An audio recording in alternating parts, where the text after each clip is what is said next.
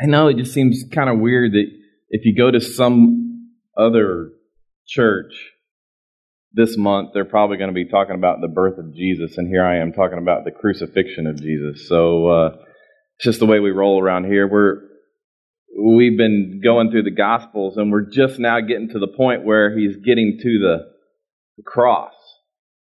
So uh, I could halt and go back and talk about what we talked about 81 weeks ago, or I can continue on with what we're doing. So let's continue on. Just to, to back up where we left off last Sunday, we were in John chapter 19. And for those of you that are guests with us, we're, I've taken Matthew, Mark, Luke, and John, and we've chronologically put them together. It's not something that I did. It's naturally uh, what they've done over the years, and we've processed, walked our way through this, and so that's what we're doing today. So we'll skip around a lot today, but it'll all be in chronological order. Luke was the only book of the four Matthew, Mark, Luke, and John that actually was in chronological order because he was a doctor and he probably was a little OCD. But the rest of them just told their stories and they weren't necessarily in order, and you'll you'll see a little bit of that here this morning as well. So we left off in John chapter 19, and what had happened was Pilate was the governor in charge he was put in charge by Sejanus, who was a Roman authority. And you heard of what happened to Sejanus last week, but he tried to power up and he eventually was killed. He was arrested, sentenced, and killed in the same day by Caesar. So uh, now he's got his men, his own, his own brood in charge there in Jerusalem, and Pilate is the one. Jesus has already gone to Pilate once, went to Herod, and now he went back to Pilate. And Pilate, you try to figure out what is Pilate's deal in this whole thing, and he's really, he's really like a, a, a normal man. He's more concerned about himself than he is anything else. He's more concerned about his position. And honestly, the, the Jewish nation, the leaders there, the Sanhedrin, the chief priests and the Sadducees and the Pharisees, they're all considered uh, considering their positions. We don't want to lose our position. What we receive from that position, the authority that we have, the, the finances that we have, all of our belongings that we have, if this all comes crashing down, then we lose everything that we have. Pilate's in the same boat the Jewish leaders are in the same boat. And Jesus has come along and said all these things over three years, which has stirred the waters. And the best thing for both of those groups to do is just get rid of Jesus.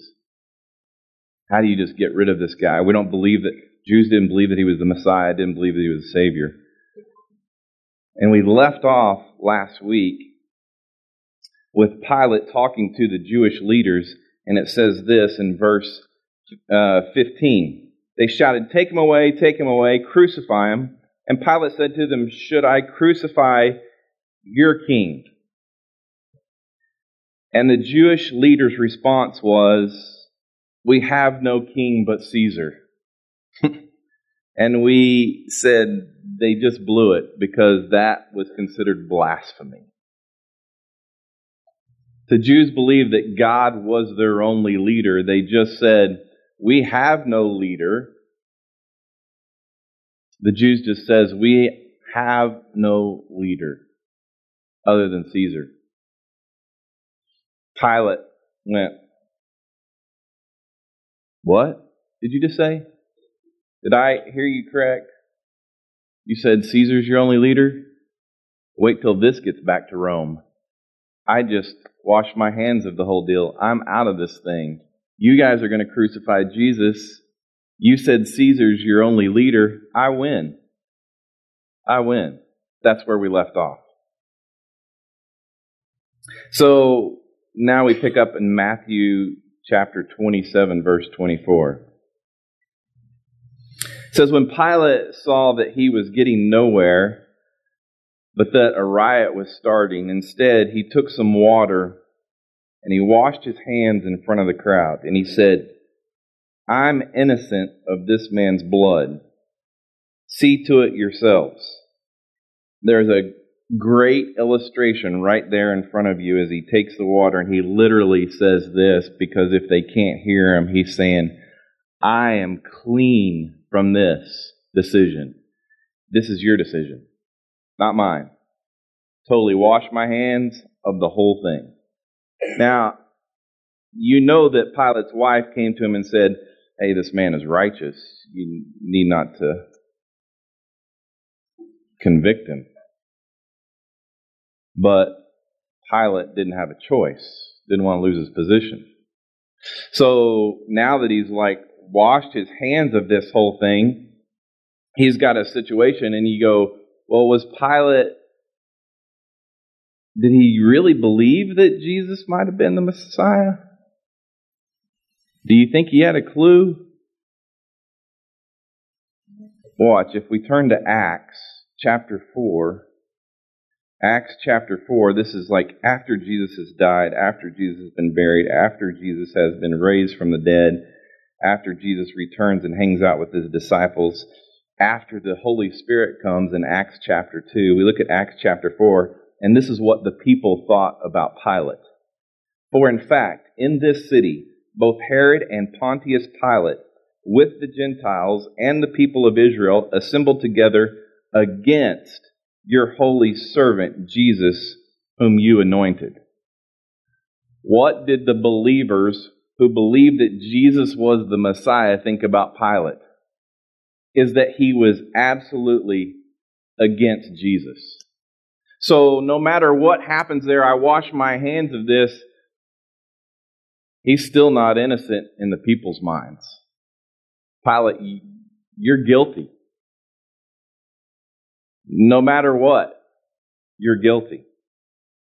And then we jump back, Matthew 27, verse 25, it says, All the people answered, this is after Pilate washed his hands. All the people answered, His blood be on us and on our children. Wow. That's rough. I mean, to me, that's my Messiah. That's my rabbi, teacher. That's my Savior. My, my Savior and to say that his blood is on us and on our children, uh, that's a pretty big deal. The Jewish leaders literally have now accused Jesus of performing miracles under the power of Beelzebub back in Matthew. He had done all these miracles and they blasphemed Jesus to his face and said, These things that you're doing, you're doing under the spirit of the devil. And the Jewish leaders didn't believe that he was the Messiah that he said he was. And the Jewish leaders taught the followers, that being the Jewish nation. And just like you, they believed their teacher. The Jewish nation didn't believe that Jesus was the Messiah because their leaders didn't believe that he was the Messiah. And therefore, the blood of that Jewish nation was on their hands. we know that it was on their hands because we can look in history and go back and see in 70 AD, Titus came in and he Tiberius came in and he actually destroyed the Romans or excuse me, Tiberius was a Roman and destroyed the Jews. How many Jews did he destroy in 70 AD? 1.1 million Jews died in 70 AD. So when they sit there and say, His blood is on our hands, that was really a form of prophecy.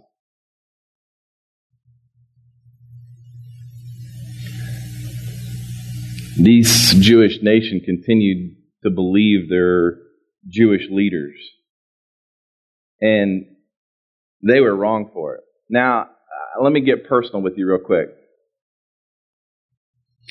what is my responsibility as a teacher?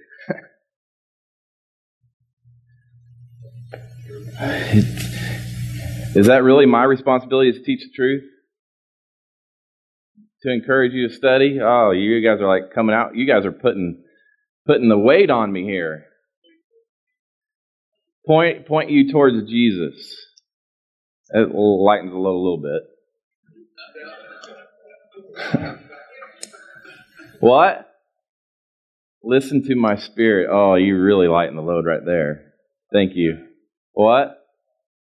Provide. Oh, here comes the, the knowledge guy in the back. He says, provide facts.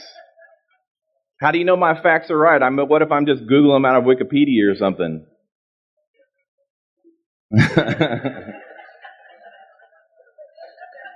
Dan, don't become dependent on me. Did everybody hear that? Do not become dependent on me as your teacher. I'll do my best, but I promise you sometimes I will mess up and I will not speak the truth to you. And therefore, it's really your deal to go figure out if I'm telling you the truth. I believe that with all my heart. If honestly you just come here and hang out on Sunday morning and you're not figuring this thing out on your own, we're both dropping the ball. My last paragraph in my notes every Sunday is this Understanding the Spirit's role. How would you communicate this message if your 18 year old son had made up his mind to walk away from everything you have taught him? Morally, ethically, and theologically unless he had a compelling reason not to. Every day I get up here, that's the understanding of how I'm going to teach this word. It's not my responsibility to make this thing come alive to you. That's the Spirit's deal. The pressure is off me. My deal is to get into this, to read it, and to study it, and to present it. It's your deal to figure out what the Spirit is saying in the Word. Don't follow me. You listen to me, but go check it out in the Word. Just think if the Jewish people, and some of the Jewish people did that. Some of the people went and checked it out, and they believed that Jesus was the Messiah. Not every Jewish person died in 70 AD. Some actually became followers. We see it throughout, and we will continue to see it as we study. You need to grow in your spiritual maturity where you where you can consistently hear the message from not just me but other people and you're able to filter it through all 66 books. Look, you're going to hear a lot of sermons in your lifetime and not just from me. And I pray that, you know, uh, Corey, I'm glad he's here, glad he's with me, and I'm able to teach him. But Chloe, she's down in Nashville and she's going to some church, and I don't know what they're teaching. But I pray to God that she's able to take what they're teaching her and be able to filter it through 66 books and go, penalty flag, penalty flag, that's not right, that's not right. But she has to know the word to be able to do that. So take all 66 books and make sense out of it. He said his blood be on us and on our children. That's a tough one. I take you to Luke 23, verse 24. It says, So Pilate decided to grant their demand and release the one they were asking for who had been thrown into prison for rebellion and murder. Pilate released Barabbas. Last week, some of you were just amazed that you learned what the name Barabbas means. Bar Abba, son of the Father. That literally Pilate released the son of the Father so that the son of the Father could be crucified. No coincidence. Barabbas was arrested for insurrection, going totally against the Roman authority, and for murder. And he got released. Unfair. It says, But he, Pilate, handed Jesus over to their will. Back to Matthew 27, verse 26. Verse 26 says, Then he released Barabbas to them, and after having Jesus flogged, handed him over to be crucified. Now, this is exactly what I'm talking about. You go, wait, well, we talked about Pilate flogging Jesus last week. Does he flog him again a second time? No. This is where Matthew's not necessarily in chronological order. Said he had him flogged, but now it's talking about him being crucified. He's already been scourged by Pilate, but not a second time. I'll read to you uh, again from a history book of Eusebius. This is not Bible, this is history. It says, It is proper also to observe how it is asserted that this same Pilate, who was governor at our Savior's crucifixion in the reign of Callus, whose times we are recording fell into such calamities that he was forced to become his own murderer and the avenger of his own wickedness. What did that just say? Divine justice, it seems, did not long protract his punishment. This is stated by the Greek historians who have recorded the Olympiads in order together with the transactions of the times. You know what that just said? What happened to Pilate eventually? He took his own life. He was his own murderer. He was his own avenger. The man was so messed up after this that he took his own life. Go to Mark chapter 15, verse 16. It says, The soldiers led him away into the palace that is the governor's residence, and called the whole company together, the Roman cohort. Jump back to Matthew 27, verse 28. It says, They stripped him and dressed him in a scarlet robe. They twisted together a crown of thorns, put it on his head, and placed a staff in his right hand, and they knelt down before him and mocked him. Hail the King of the Jews! Then they spat on him took the staff and kept hitting him on the head. Hmm. took a crown of thorns. Where did the thorns come from? Where did the thorns come from? Came from the ground. Guess guess where the thorns came from? Came from Adam. There weren't thorns in the garden until Adam fell, until Adam sinned. Like you can go back to Genesis chapter 3, verse 18. In relation to, to Adam's sin, he's already sinned here. This is what God did. He cursed the ground. God cursed the ground. He says, It will produce thorns and thistles for you, and you will eat the plants of the field. Is it ironic or is it They took thorns from that resulted from man's sin and put it on our Savior's head. Hmm. Coincidence? It all works together. All 66 books work together. I promise you. It, if you can't see this, if you can't see this,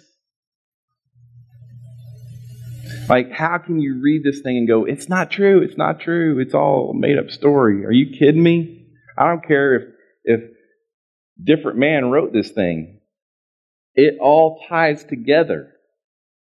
God used those men to write this book, and it works together to make sense. And it's true. It's crazy. They put the crown of thorns, which was a curse, on what Paul says in Galatians chapter 3 the man became our curse.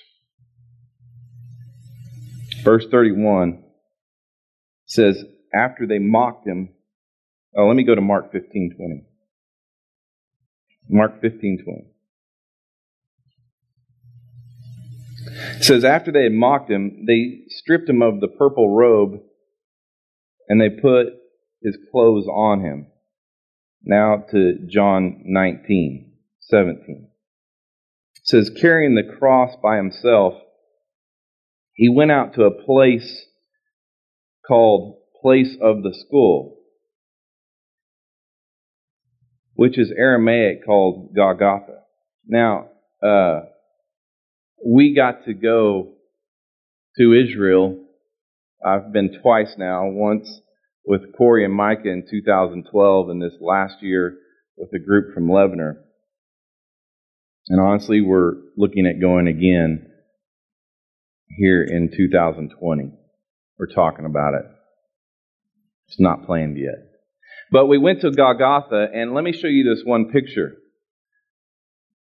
It says they took him to a place of the skull, and this is the place of the skull. This is what we believe is Golgotha. We have no idea. Think about this for a second. If Israel right now consists of uh, Jews and Christians and Muslims, Jews and Christians and Muslims, um, the Christians would be the only ones that would be concerned about the the things of Jesus. Jews and Muslims, not so much. So, whatever property is owned uh, by those people, they build stuff on top of them. Now, watch this. The place of the skull, I don't know if you can see an eyeball here and an eyeball there for you back there in the corner, and there's a nose here. This is in 2018. This is a current picture. if you go back just six years when we were there in 2012, watch this. This is my picture that I took. Yeah. The nose has now fallen off. You see it? I don't know if you back there can see the, the TV screen there, but right above the end of that bus, they put a parking lot there. Isn't that crazy? But you see two eyes and you see a nose. That nose in the last six years has fallen off. So, what did it look like 2,000 years ago if just in the last six years a nose has fallen off? Hmm. Is that the place? Not for sure. Look, zoom in. Isn't that crazy? It says that they took him to this place called the place of the skull. It had to be outside of the walls of Jerusalem. They had to like crucify him outside. This is just outside the walls. We don't know. There's two places. The, the, the Protestants go to this place, and the Catholics have a different place. And guess what the Catholics did? They built a church on top of it. That's what they do. All the historic places in Israel, the Catholics just build a church on top of it. It's the way it, it's the way it is. But the Protestants typically typically go to this place and we stood at one place, and from this place, we actually walked into a garden and walked into the tomb. It's a pretty incredible experience. Now, I jump to Mark chapter 15, verse 21. It says, They forced a man coming in from the country who was passing by to carry Jesus' cross. He was Simon of Cyrene, the father of Alexander and Rufus. You read right through that every time. You see, they made this man carry Jesus' cross because they didn't want Jesus to die before he got there. They needed Jesus to die on the cross. And so they had this man from Cyrene, Cyrene being from a place in Africa. Watch this. Again, you guys can't see over there, but the bottom of this little peninsula right here is where Cyrene is. This is Egypt, all to the left. Israel right here, Jerusalem being right here. So this man was from Cyrene, from Africa, had come all the way up to Jerusalem to be a part of this process. Pretty crazy, right? Now, I was with some friends last night eating some some college students make the, make this story make sense here real quick. But they asked me, uh, "What's the most famous person that you've met?" I'm like, "How do you answer that question? Uh, what's famous, first of all?" I've met a lot of people. I've, sh- I've shook a president's hand. I've uh, met celebrities, athletes. You know, hung out with Josh Hamilton, and I, I could sit here and go through a whole list of people. But the the one story that I went to was when I was in seminary back in the day, back in the 80s. Back in the 80s. I grew up in Tulsa, Oklahoma, and I was a huge Dallas Cowboys fan. And so when I went to seminary, I moved to Dallas and I started working at Park Cities Baptist Church. I was just an intern. I was passing out balls and skates while I was studying. I worked in the gym. I was an intern. And one day, the pastor of this mega church, the secretary calls and says, Rusty, you need to come to the pastor's office. I'm like, oh, Dr. Pleitz wants me to come to his office. What is that all about? I, I didn't even know he knew my name. So I'm like, just everything going through my head at that time. And I'm like, oh gosh, I'm going into his office. I wonder what he wants. And I walked in there, and you would not believe what I walked into. Standing there in the office with Dr. Pleitz was Coach Tom Landry of the Dallas Cowboys. He goes, Rusty, I know you're a big fan of the Dallas Cowboys. I just wanted you to meet my friend Tom. That's the most famous person I've ever met. That's old. How young I was. Yeah. You like my dress, my shirt? Uh, both of those men are with Jesus now, which is which is pretty cool picture. But I tell you that for a reason. Because of Rufus. It says he was Simon of Cyrene, the father of Alexander and of Rufus. Well, who in the world is Rufus? Go to Romans chapter 16, verse 13, and watch this. Paul wrote on his third missionary journey this letter to the church in Rome, and he makes reference right here. Watch. Greet Rufus, chosen in the Lord, also his mother, and mine. Meet Rufus and his mother, also mine. Now, this wasn't Paul's physical mother. He believed that you could have spiritual mothers. You look at 1 Timothy 5 1 and 2, it says, Don't rebuke an older man, but exhort him as a father, younger men as brothers, older women as mothers, and the younger women as sisters with all purity. So he's referring to Rufus's mother as a spiritual mom for him. It's important. This is all we know about Simon of Cyrene. He was Simon of Cyrene, the father of Alexander and Rufus. Rufus was a believer in Jesus Christ because Paul was all excited about him. So he comes home, Simon comes home to his son Rufus. Says, Guess what I did today? I met a famous person. Fact, I carried his cross.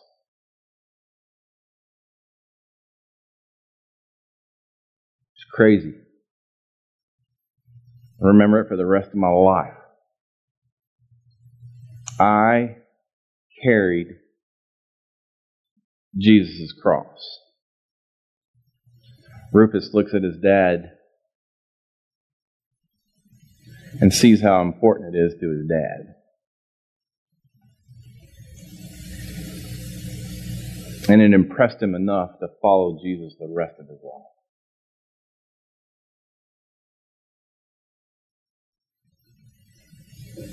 Now, I'll, I'll finish on this.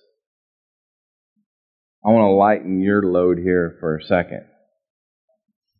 Because you go back to that verse in Matthew, Matthew 16, 24, that most of you grew up in those sermons. And if you don't filter this, it says, Then Jesus said to his disciples, If anyone wants to follow after me, let him deny himself, take up his cross, and follow me. And all the days of your early life, you've been told that you have to pick up your cross on a daily basis and carry it. Let me free you up today. What Keith said in the beginning, Galatians 2:20, Galatians 2:20 says this, I have been crucified with Christ. And I no longer live, but Christ lives in me. The life I now live in the body, I live by faith in the Son of God who loved me and gave himself for me. People, I died with Christ on that cross. That's not my opinion. That's what the scripture says. I, I get it. I was born 2,000 years later, but I literally, the moment that I believed, I died with Jesus on that cross. And the only cross that I have to carry is that cross of Jesus. So every day I get up and go, I'm dead to myself, but I'm alive in Christ. I literally, it, it, there's not a burden to carry a cross. There's not a burden for me to carry a cross. My cross is His cross. It's a done deal. I now have life in Christ. And I wake up every morning with a new life as a new creation. That's the beauty of this whole, that's why he's going through this whole thing right here. This, what we're talking about this next, it's all so you can just enjoy life, that you can have a great time during the holidays in the midst of your grief and your chaos and everything else that's going on. He just wants you to have life in Him. Let me do your life for you. I'll do it through you. In you, trust me. That's what this whole thing is about. All this that we're talking, all this that makes sense right here. Yet, we have a tendency, as Keith talked about in our flesh, to do it on our own. Good luck with that. Occasionally, I, I try to go back to that. Occasionally. Keep learning the lesson. But the more I trust Him, the more beautiful this journey gets. The more beautiful it gets. The adventure really does become an adventure. Father, my prayer is that uh, as we go through the holidays and we uh, we think about you coming here as a baby, that we just remember that you came here uh, so that we can understand what it means to live our lives by another life which is what you did with your father.